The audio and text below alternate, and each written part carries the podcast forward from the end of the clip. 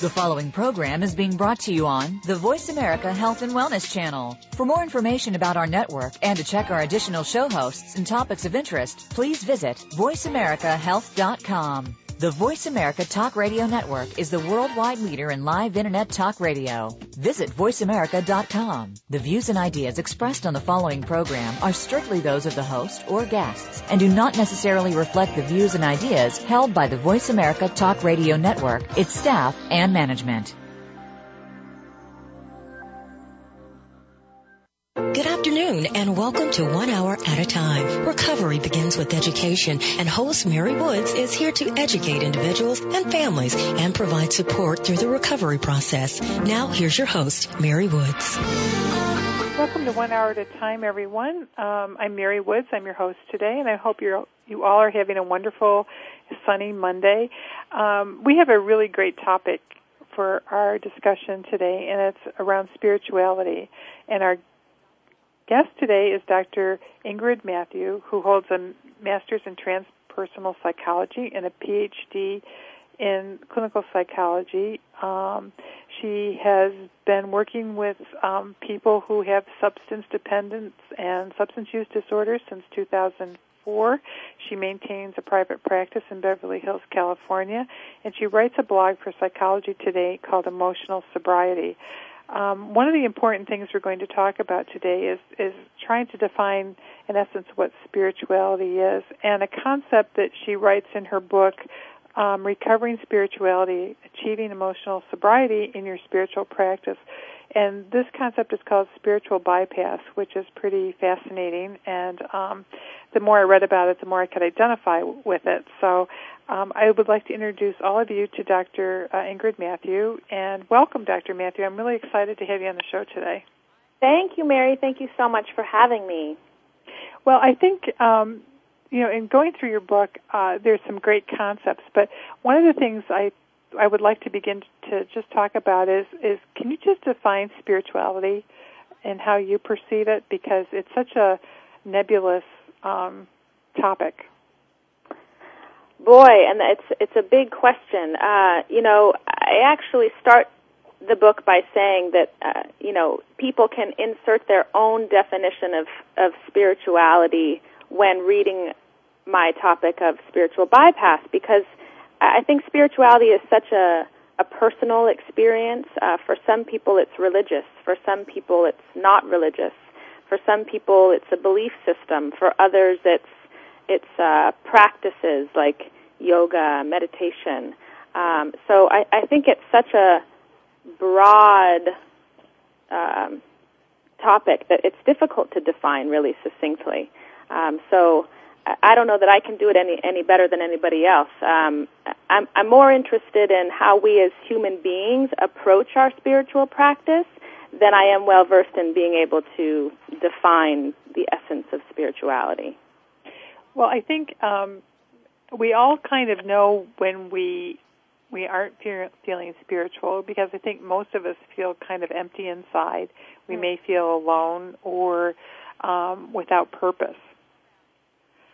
Right. I think I think that it's important to understand that spirituality is is something that's immensely personal, mm-hmm. and that there's no, as you as you said, there's no right or wrong answer for for what it is, but that it's it's something that, like everything else, requires balance in our life, mm-hmm. and um, and as you had mentioned that um, whether we get that through yoga, philosophy, religion, or um, self-help groups, it's mm-hmm. it's important to understand that, it, that it's part of a balance. That this concept of spiritual bypass is when we use our spirituality to kind of avoid what's right in front of us, or the expectation that if I'm spiritual, then bad things won't happen to me. That's right. That's right. Yeah, in essence, I think you know you make a good point that I know when I'm not feeling spiritual, and it's it's sort of a loneliness and I think spirituality is about connection, you know, whether it's even to other people or, you know, to God, a higher power. It, the essence is connection.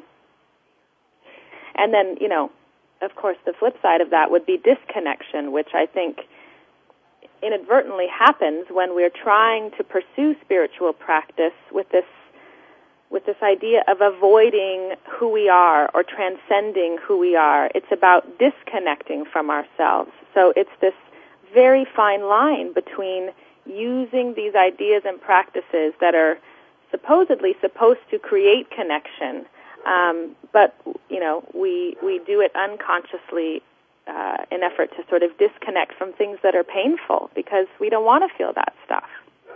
Why, in your opinion, is it important to feel that that pain or that discomfort, or or to to get through the um, the stressor or the um, the event that that's so um, troublesome?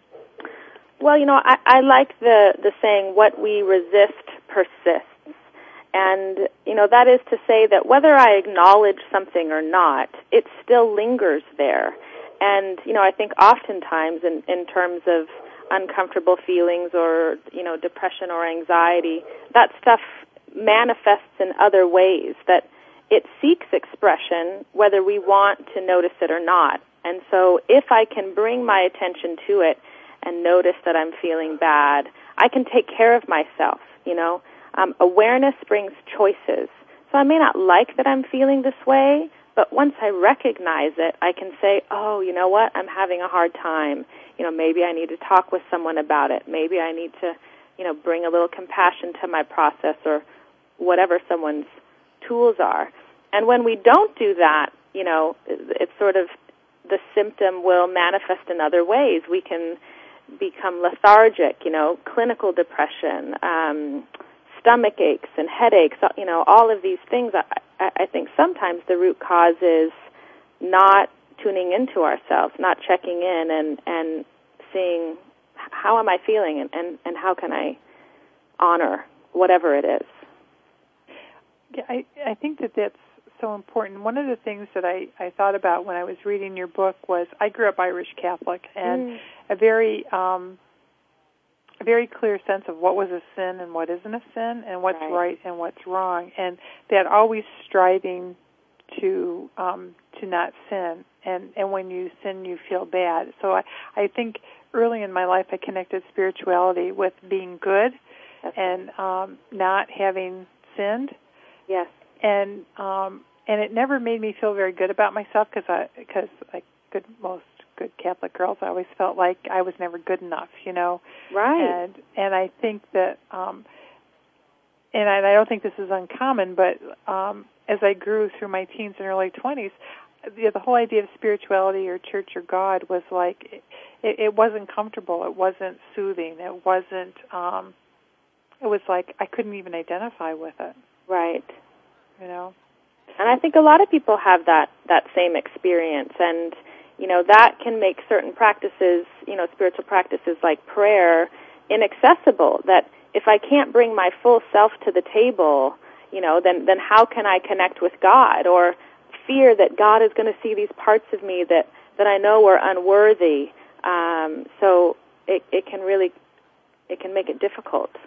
Yeah. I know I was I was lucky um I had I was in my early 20s, and um, I had a cousin who was a Catholic priest, and my parents were harping on me because I wasn't going to mass. And, mm. and I remember talking to him, and he said, "You have to find your own path. When it's time for you to go back, you will." Mm. You know, and it was like such a relief. You know, it, and so I was able to go home and say, "Well, Father so and so said," you know, and then that kind of you know kept them quiet for a while. Right. But but the whole the whole idea that you have to find your own spiritual path i think when you grow up sometimes in like at least for me growing up in in a very catholic environment it was like um kind of a knee jerk kind of spirituality you know? Mm-hmm. you kind of get fed it and then you you know what goes in comes out and there's not a lot of thought in between. Right. And um and i think that as we grow in our own lives, whether we're in recovery or we're not in recovery or we're, we're counseling people, mm-hmm. um, there's always that challenge to to understand the bigger world and you know why I remember reading Why Do Bad Things Happen to Good People and mm-hmm. it was such a great book, you know, mm-hmm. because none of us get a hall pass when it comes to life, you know. That's right. But the expectation is, well, if I'm a good person and I'm, you know, and I'm spiritual, then then that should be my my my uh, suit of armor against bad things happening.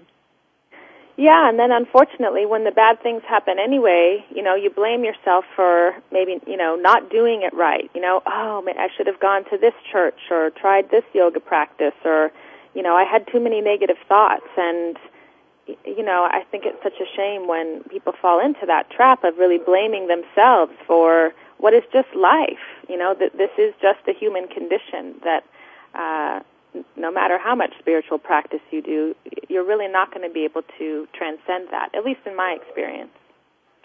Well, and I, one of the things I liked about your book too is that probably the basis of all spirituality is being able to accept yourself.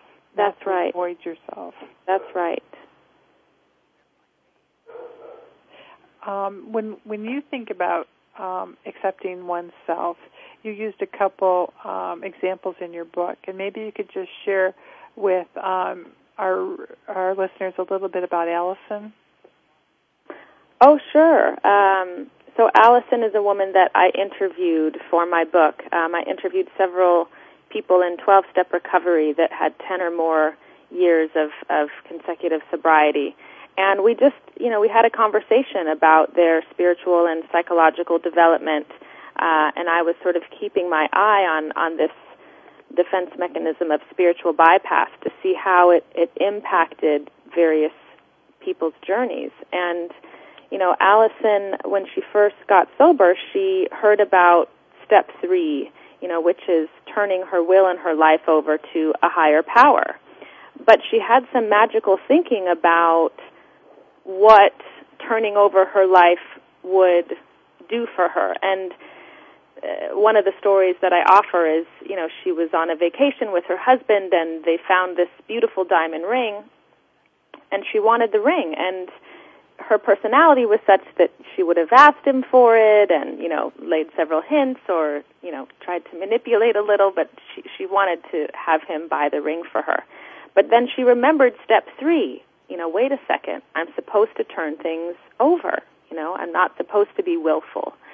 And so she got on her knees and she prayed and, you know, up to that point she was following the essence of step three, which is, you know, surrender and she was taking contrary action. But what she honestly believed is that if I do this, if I take all these actions that my sponsor is telling me to take, then I'll get the ring.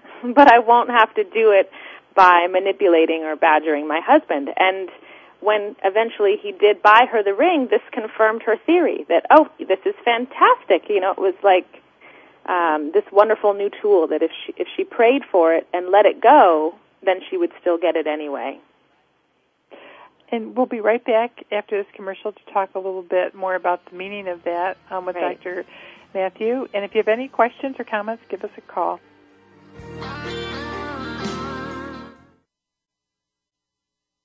You're listening to Voice America Health and Wellness.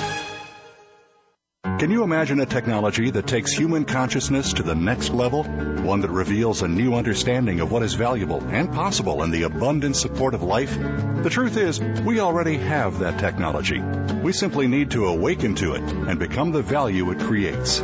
For more about this, please tune in to Awakening Value Shamanic Technologies of Consciousness and Success with host Marty Spiegelman. Awakening Value is live every Thursday at noon Pacific Time, 3 p.m. Eastern on the Voice America Business Channel. Step into the doorway to conscious choice, greater health, and well-being. Attain the balance that you've been seeking. Tune in and turn on 1111 Talk Radio. Feed the mind. Embrace positively. Release the tension. Step out of fear. Host Simran Singh will help you broaden your mind and open your heart toward a greater understanding of how to take charge of your life. 1111 Talk Radio is here every Thursday at 7 p.m. Eastern Time, 4 p.m. Pacific Time on Seventh Wave Network. 1111 Talk Radio because shift happens. Westbridge Community Services.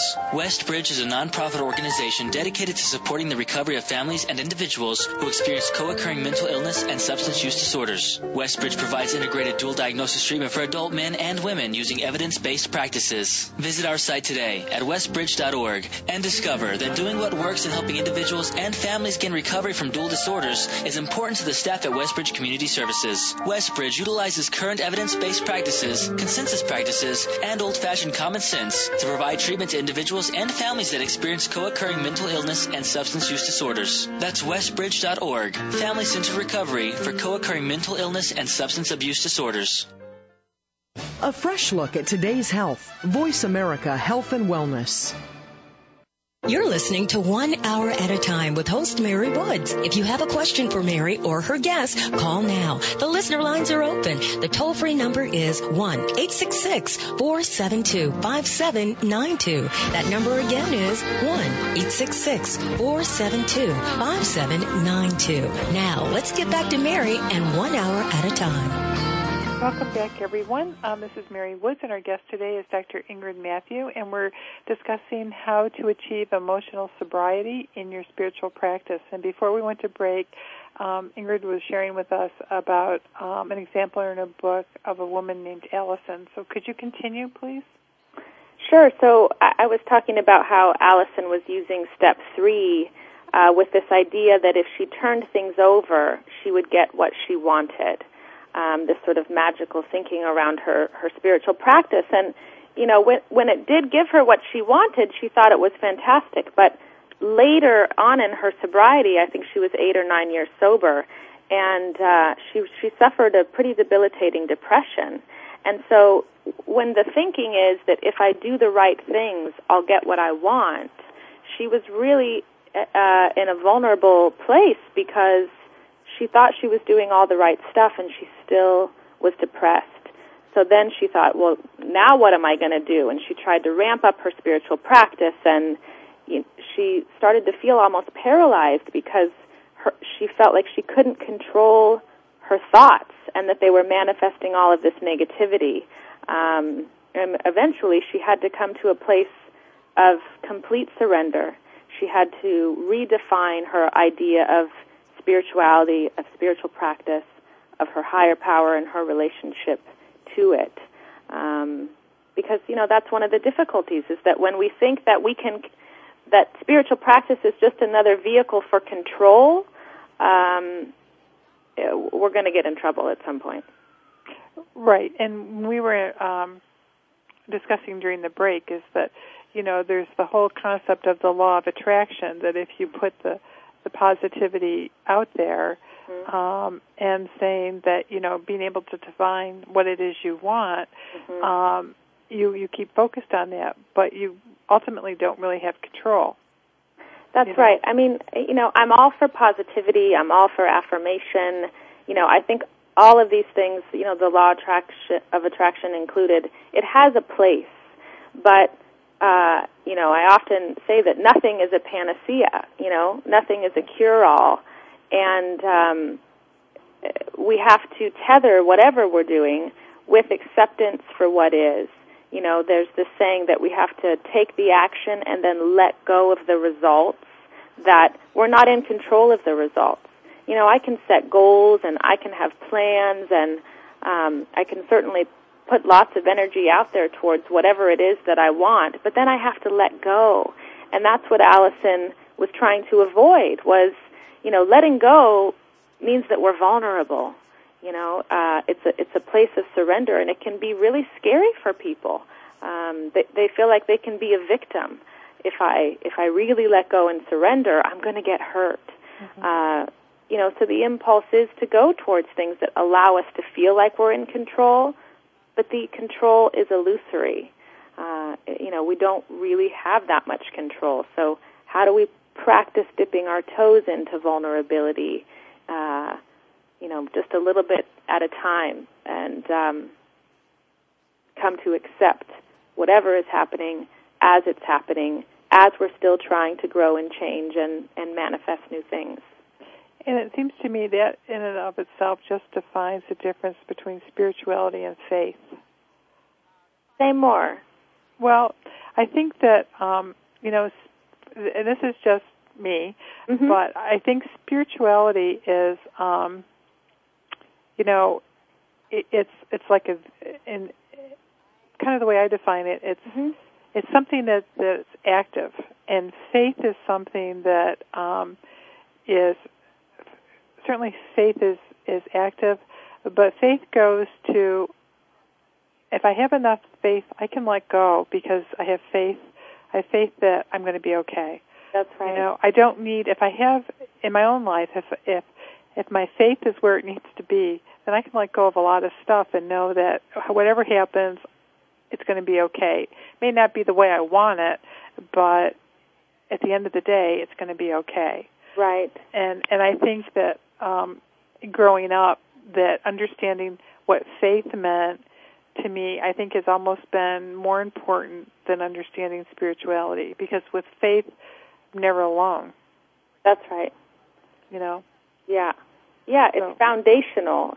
You know, absolutely that that idea that no matter what's going on, I'm going to be okay. Even, you know, if it's the exact opposite thing that that I was hoping for. Um Oh, you inspired another thought and now it's left me, but hopefully it will return. Well, I think you know what you you talked about, like you know, I can I can find a new yoga master, or I can find a new way to do yoga, or I can find a new um, spiritual guide, and I can keep searching and searching and searching. Mhm. But without faith, I'm just on an it's kind of empty. I'm, I'm just on this long continuous search where um, you know I haven't really filled up the hole in my soul. That's right. Well, because it perpetuates that idea that I'm still not good enough. Right. Because I'm, oh, maybe the next thing is going to fix it. Oh, that didn't work. Oh, maybe it's the next thing that's going to fix it. Oh, I'm still not okay.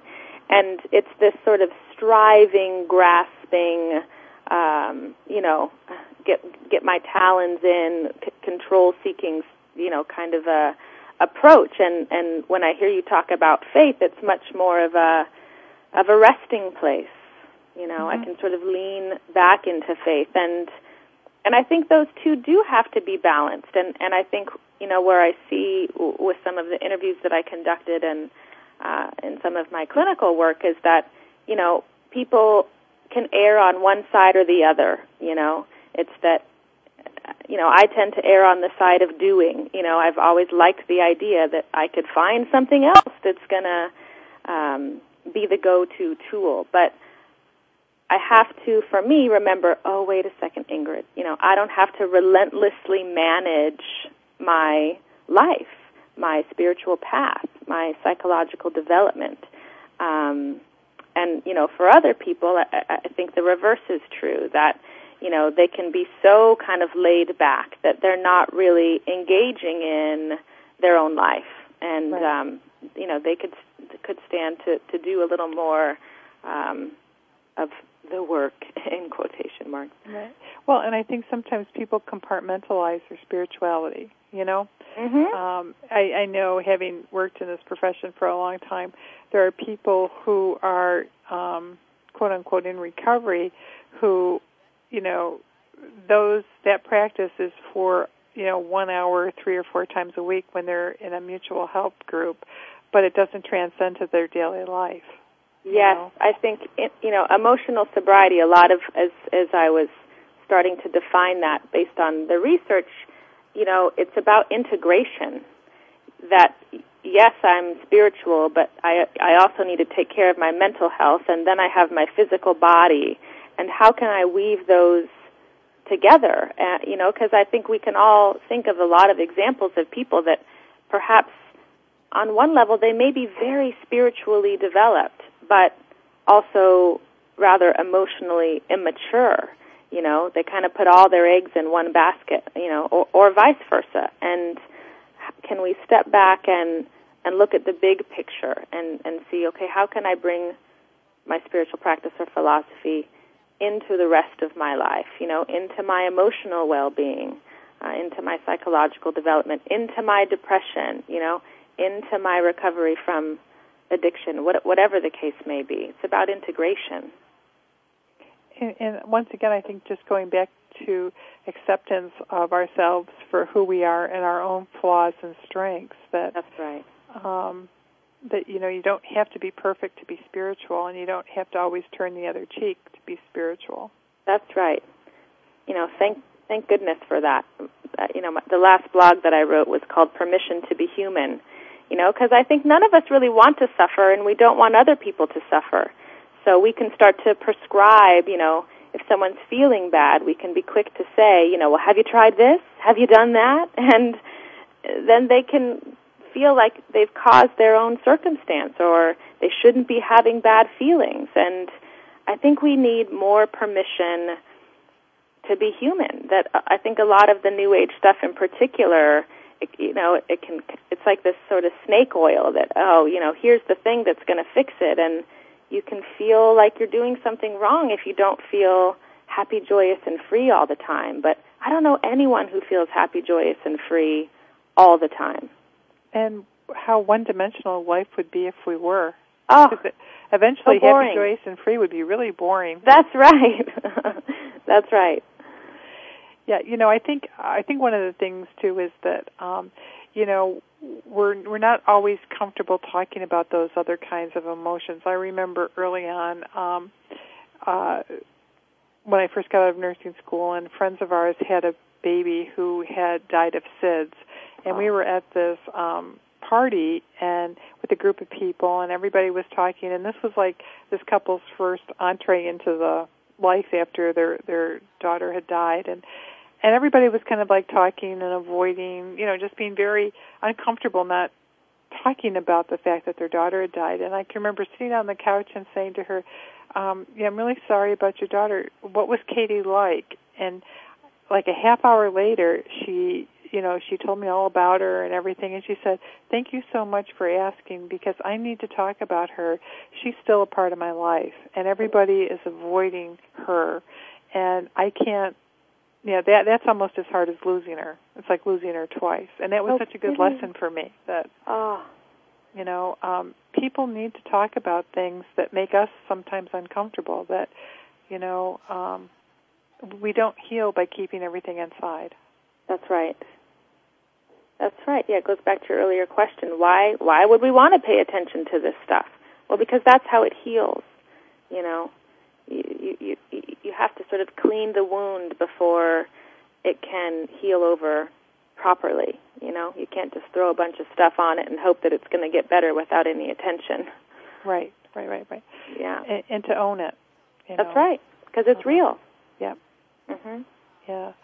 Um, when when you're thinking about um, emotional sobriety, which is a which is a really unique concept in and of itself, what calls to your mind? Mean, how would you define emotional sobriety? Well, a lot of things come to mind. Uh, you know, a lot of it is what we've we've been talking about, which is I think tolerating all of your feelings. And emotional sobriety is about not running or chasing the thing that's going to make that go away, but just being really present to it.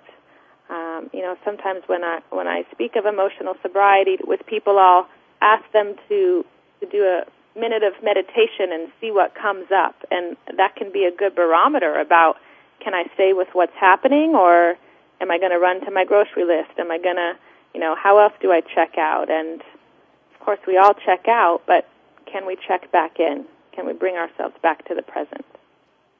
And we'll be right back after this commercial with um, more of our discussion on achieving emotional sobriety in your spiritual practice. You're listening to Voice America Health and Wellness. The Mayan calendar tells us that we will be entering into a 260 day opportunity for us to engage in conscious co creation with Great Spirit. How will we prepare ourselves for this exciting and unprecedented time in Earth's history? Peter Tong has dedicated over 20 years of his life's work to exploring that which is beyond understanding. Peter will help increase your awareness and education on this enlightening transformation in consciousness. Awakening to Conscious Co-Creation airs live Wednesdays at noon Pacific Time, 3 p.m. Eastern Time on Seventh Wave Network. Westbridge Community Services. Westbridge is a nonprofit organization dedicated to supporting the recovery of families and individuals who experience co-occurring mental illness and substance use disorders. Westbridge provides integrated dual diagnosis treatment for adult men and women using evidence-based practices. Visit our site today at westbridge.org and discover that doing what works in helping individuals and families gain recovery from dual disorders is important to the staff at Westbridge Community Services. Westbridge utilizes current evidence-based practices, consensus practices, and old-fashioned common sense to provide treatment to individuals and families that experience co-occurring mental illness and substance use disorders. That's westbridge.org, Family Centered Recovery for co-occurring mental illness and substance abuse disorders. Go behind the scenes of what you see, hear, and read on the news. Learn the ins and outs of public relations on Stars of PR with Cindy R. every Thursday at 7 a.m. Pacific Time. Cindy Rakowitz is a Clio Award winner and founder of Rock and Roll Public Relations who wants to share her PR experiences and knowledge with you. Learn how to handle a crisis, deal with celebrities, and become a terrific PR executive. Listen to the Stars of PR with Cindy R. every Thursday at 7 a.m. Pacific Time here on News Talk Radio, VoiceAmerica.com. Your life, your health, your network. This is Voice America Health and Wellness. You're listening to One Hour at a Time with host Mary Woods. If you have a question for Mary or her guests, call now. The listener lines are open. The toll free number is 1-866-472-5792. That number again is 1-866-472-5792. Now, let's get back to Mary and One Hour at a Time. Welcome back to One Hour at a Time. This is Mary Woods, and our guest today is Dr. Ingrid Mathieu, who is talking to us about her new book, Recovering Spirituality Achieving Emotional Sobriety in Your Spiritual Practice. Um, one of the fascinating things in your book, Ingrid, was um, you you devoted a considerable amount of time talking about the development of the 12 steps of AA and Bill Wilson's um, role in that. And I think for those of our listeners who aren't familiar with um, the 12 steps, they're uh, the foundation founding principles of um, a way of life for people who participate in Alcoholics Anonymous, and they were based on um, a number of of things. The Oxford Group, which was a spiritual movement in the early 19 um, 20th century, early 1900s, mm-hmm. and um, also the workings of Carl Jung and um, beliefs that um, Bill had kind of garnered from Sister Ignatius and, and other folks along the way as well. And um, and I think that it's been my experience in working in the addiction profession for a long time that that in many respects Bill Wilson and Dr. Bob are put on a pedestal mm-hmm. and um and kind of like not really idolized but um almost enshrined by what they created and I think people sometimes forget how human they both were. That's right. Well, that, you know, it became sort of this fascinating uh, discovery as I went from looking at my research participants' stories around their long-term sobriety and, and how they, you know, have experienced spiritual bypass. I thought, well, let me go back and look at the founders' experiences. And um, I've included, Uh, you know, I, I call it Bill's Story Revisited is the chapter in the book. but it talks about, you know, how first of all, Bill was a businessman and so he knew that part of getting AA off the ground was that he had to be the face of this this movement, and in doing so, you know, he had to put his best foot forward. He he had to portray, you know, this recovered alcoholic, and it's not that it was not authentic. I mean, he he did recover from alcoholism. He did found this incredible program that has helped millions of people all over the world. But um, you know, there are other sides to the story, and in essence, Bill remained a human being. You know, he stayed sober for the rest of his life, um, but you know, he had a lot of his own, you know, what the program calls defects of character that uh, you know he had until the day that he died, and I think the importance of bringing that up is to remind other people today that they too get to stay human. You know, there's and people can say it sort of casually, like there's no finish line, and we only have one day at a time, but but to really think about those things, there really is no finish line, no matter how much time you have in recovery, no matter how many fourth step inventories you've done or how many people you sponsor, you know, you're still human. And as was Bill. Well, and I think the other thing, the other message in this is we never really arrive. I used to think that when I was 21, that I would, I, would, I that would be the pinnacle. I would know everything. Right. I, I would be somehow, I don't know, um, ordained as uh, an adult, and then I, and then I was like, it was like home free from there. and I, I got to be 21, and I thought, well, this isn't going to happen. So I thought, right. well, maybe when I'm 25, and then when I'm 30. Well, by the time I was 30, I kind of figured out this is a lifelong process, and I'm never going to get to where this magical place is I think I should be. And, and people do that with sobriety. You know, oh, but maybe when I have five years. Okay, maybe when I have ten years. And you know, people with thirty plus years are still saying the same thing. Yeah.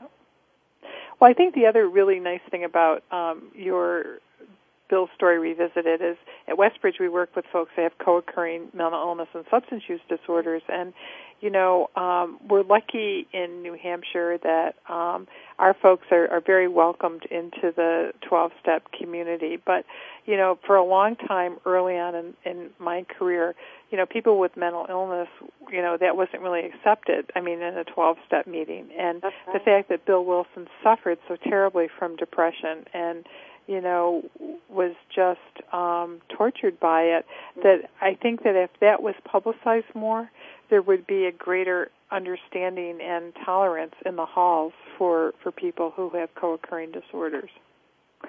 Well, you know that's part of my hope in bringing more of those facts to light. Um, you know, and and he, it was really courageous of Bill at the time, even though it may not have been highly publicized within his his group of peers. You know, who had also gotten sober, for him to go seek outside help, you know, to seek a therapist, to seek some of the supplements, you know, that, that he was trying at the time. Um, you know, he was criticized for that. There were a lot of people that who felt like if Bill was working a better program, uh, he wouldn't have suffered from depression. And you know, so right from the beginning of of AA, herein lies this idea that if I do it right, then then I'm going to be okay. And it's it's just not true. Right. Would that be a spiritual bypass? That's right. Absolutely.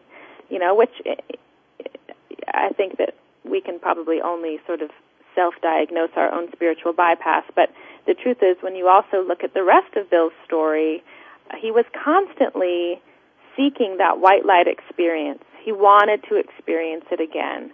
Um, he had the profoundest spiritual awakening you know, which led to the founding of the program. But, you know, long after that, he was doing the LSD trials and he's breaking out the Ouija board and doing seances and um, trying to commune with spirits. And he was constantly seeking out the next thing, which, you know, on one hand, it's the reason that he's the co-founder because he has that, um, you know, that passion, that drive to to figure this thing out. You know, what's the next thing that's that's going to work? And so it's incredibly useful in that way. Um, but of course, the flip side of that is, can he be okay without the constant seeking out of the next thing? That we can't live in the white light experience all the time.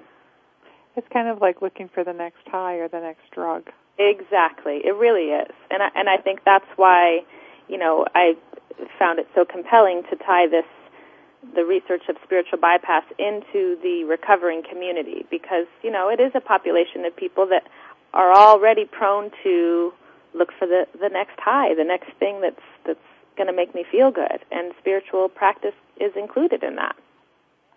Um, you also mentioned in your book about narcissism and how that relates to spirituality. Could you talk a little bit about that? Sure. You know, I mean, I think um, even in the in recovery approved literature, the Big Book and the 12 Steps and 12 Traditions, um, narcissism is, is talked about in, in terms of the self-centeredness, um, you know, the idea that uh, the world revolves around me and, and you know, people will often say in meetings, um, uh, you know, I'm a, what do they say? I, I, narcissistic because I can't stop thinking of myself, but all I can think of are horrible things. I, I still have low self-esteem. You know, it's that that crazy, crazy paradox. And um, but it's but the idea program. that I'm sorry. They always say it's a selfish program. Oh, that's true too. Right, right. So, so you know, just I, I think that a lot of the research bears out that you know addicts and and alcoholics tend to have higher levels of narcissism than say the average person who doesn't have addiction, and that that narcissism is about only being able to see things. It's sort of like your lens for the world is such that everything needs to come back and, and, and serve you in, in this sort of positive way. Uh, and um, I'm sorry, the, the phone is having a little bit of interference. I don't know if you can hear it, but Yeah. um, so, in essence, someone comes into the program with this lens of sort of self-seeking, and then you give them a spiritual program that says this is what's going to lead you out of your addiction and into sobriety, but they're still self-seeking. That that doesn't go away, and so people can sort of start to work the program alcoholically. That you know the ism in alcoholism starts to color the way in which someone sees these spiritual principles, if that makes You, al- you also mentioned about the promises and how that can be kind of a. If, if you if you think that that recovery is one dimensional and that all these promises will be fulfilled without any type of struggles, that's also a spiritual bypass, right?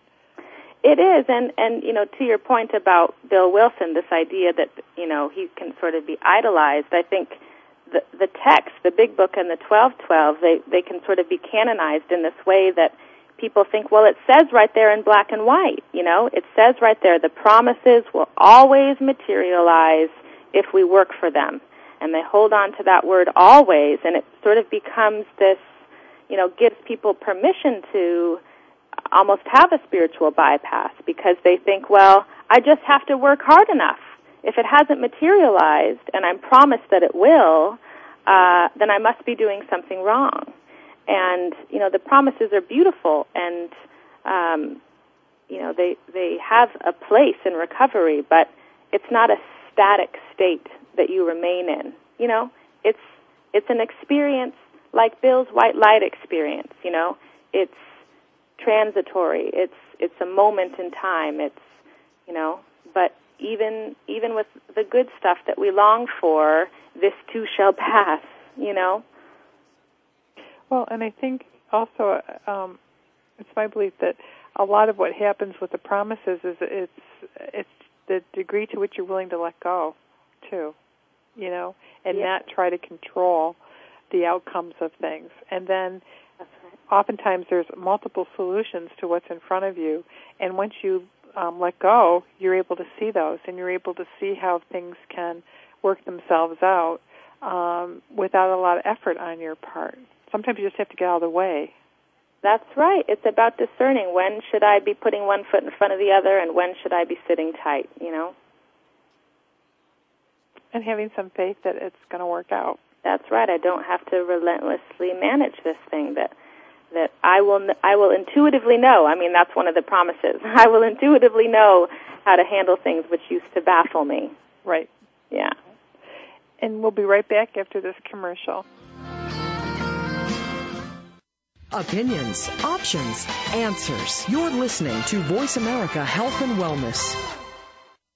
Westbridge Community Services. Westbridge is a nonprofit organization dedicated to supporting the recovery of families and individuals who experience co-occurring mental illness and substance use disorders. Westbridge provides integrated dual diagnosis treatment for adult men and women using evidence-based practices. Visit our site today at westbridge.org and discover that doing what works in helping individuals and families gain recovery from dual disorders is important to the staff at Westbridge Community Services. Westbridge utilizes current evidence-based practices, consensus practices, and old-fashioned common sense to provide treatment to individuals and families that experience co-occurring mental illness and substance use disorders. That's westbridge.org, family-centered recovery for co-occurring mental illness and substance abuse disorders.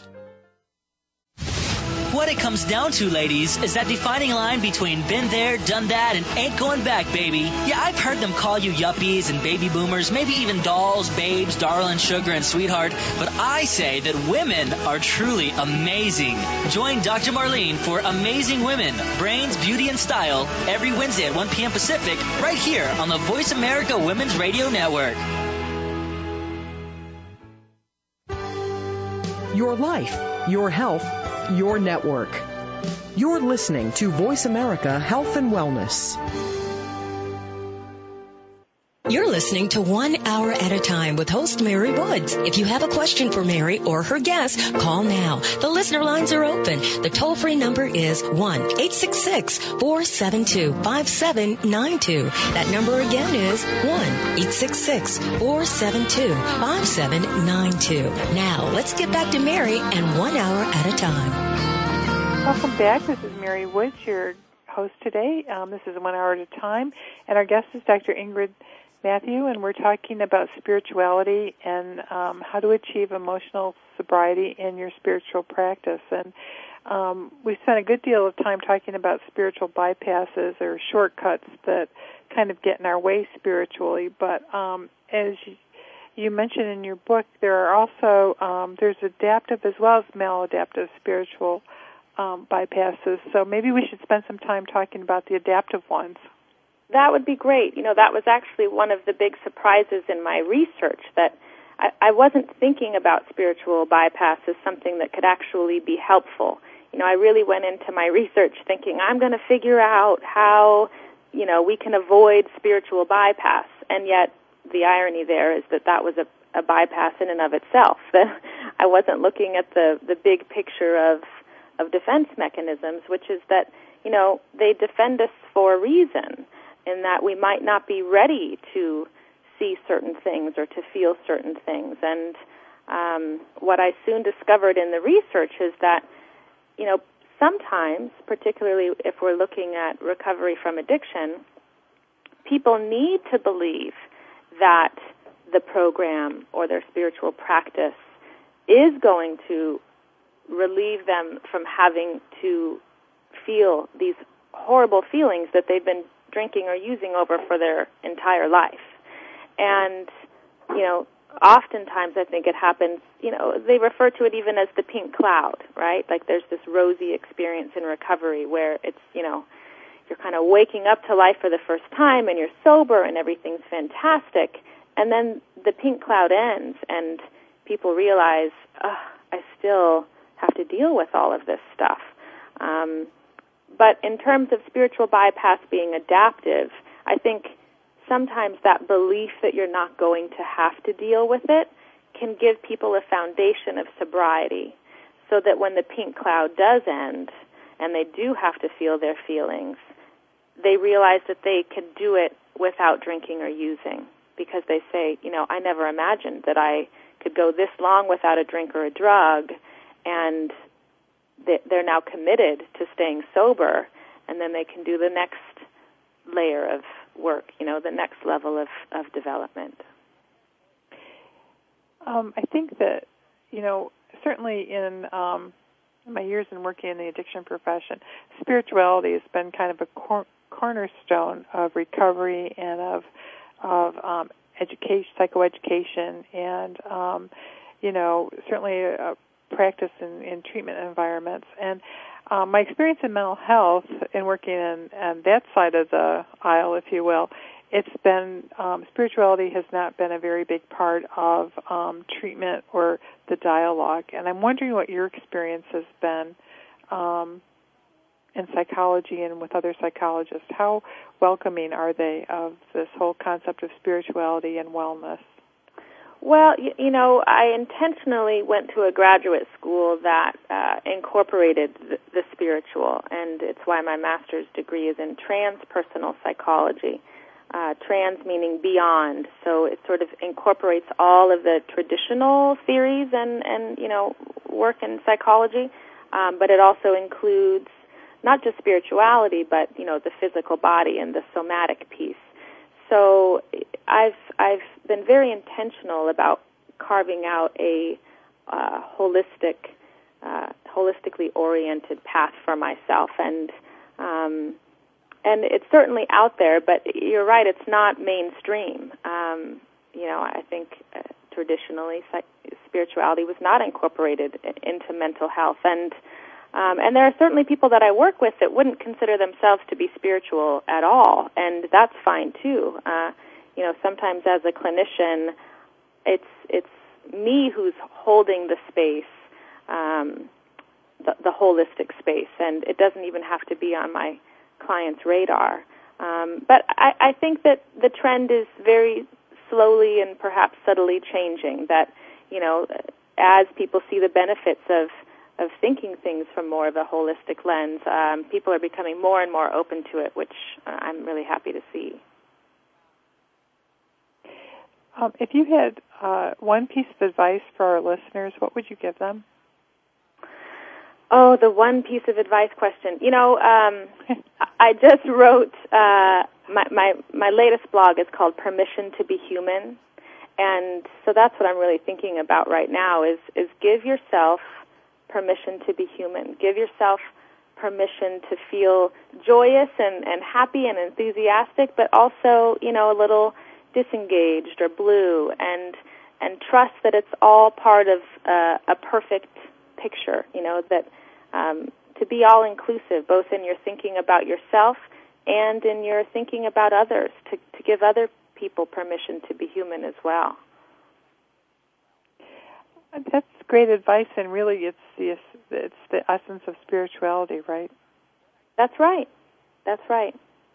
You know, it's not striving for perfection; it's accepting who we are. Yes, that's right. Acceptance.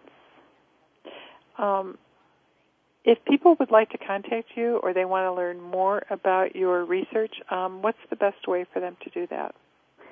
Uh, you can find me on Facebook, Ingrid Mathieu, and my last name is M A T H I E U.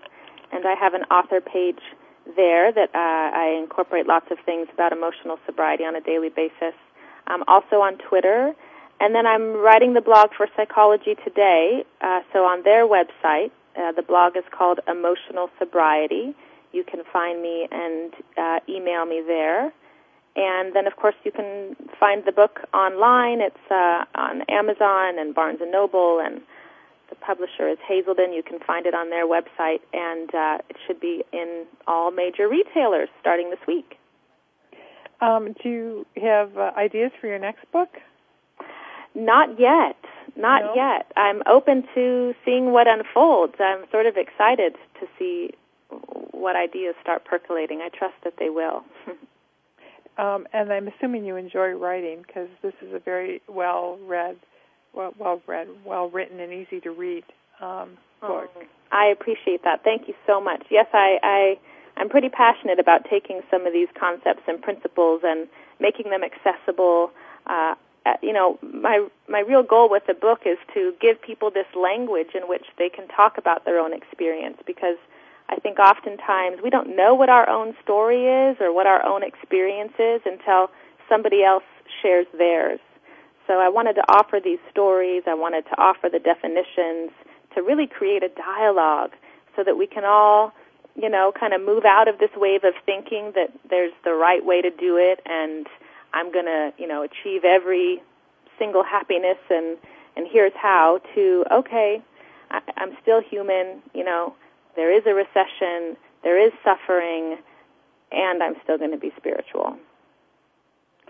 Um, I think that that's such a it's such a gift for anybody who's willing to open themselves up to being spiritual or to to having faith.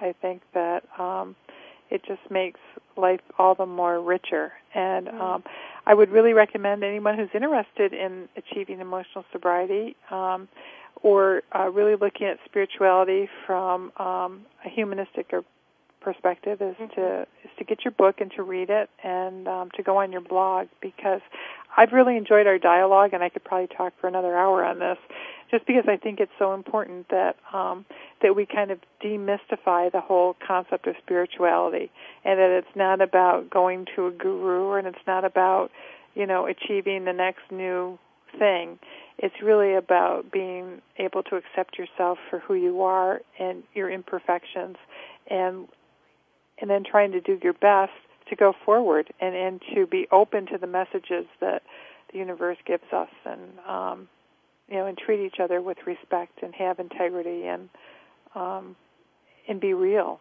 Mm, well that's a fantastic definition right there. Perhaps i'll borrow that one.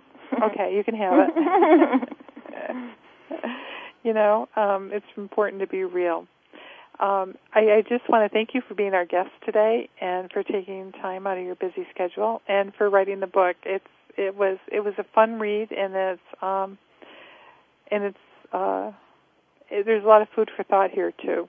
Mm, I'm hoping so. Thank you so much for having me, Mary. I've really appreciated our our talk and uh, it's been it's been great. Thank you. Well, you're you're totally welcome. I hope all of our listeners have a great week and that you um, spend some time being good to yourselves and thinking about um, how great it is to be human and to be real and to not be afraid of that.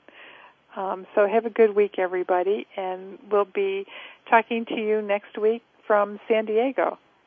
So uh, we'll talk to you in a week.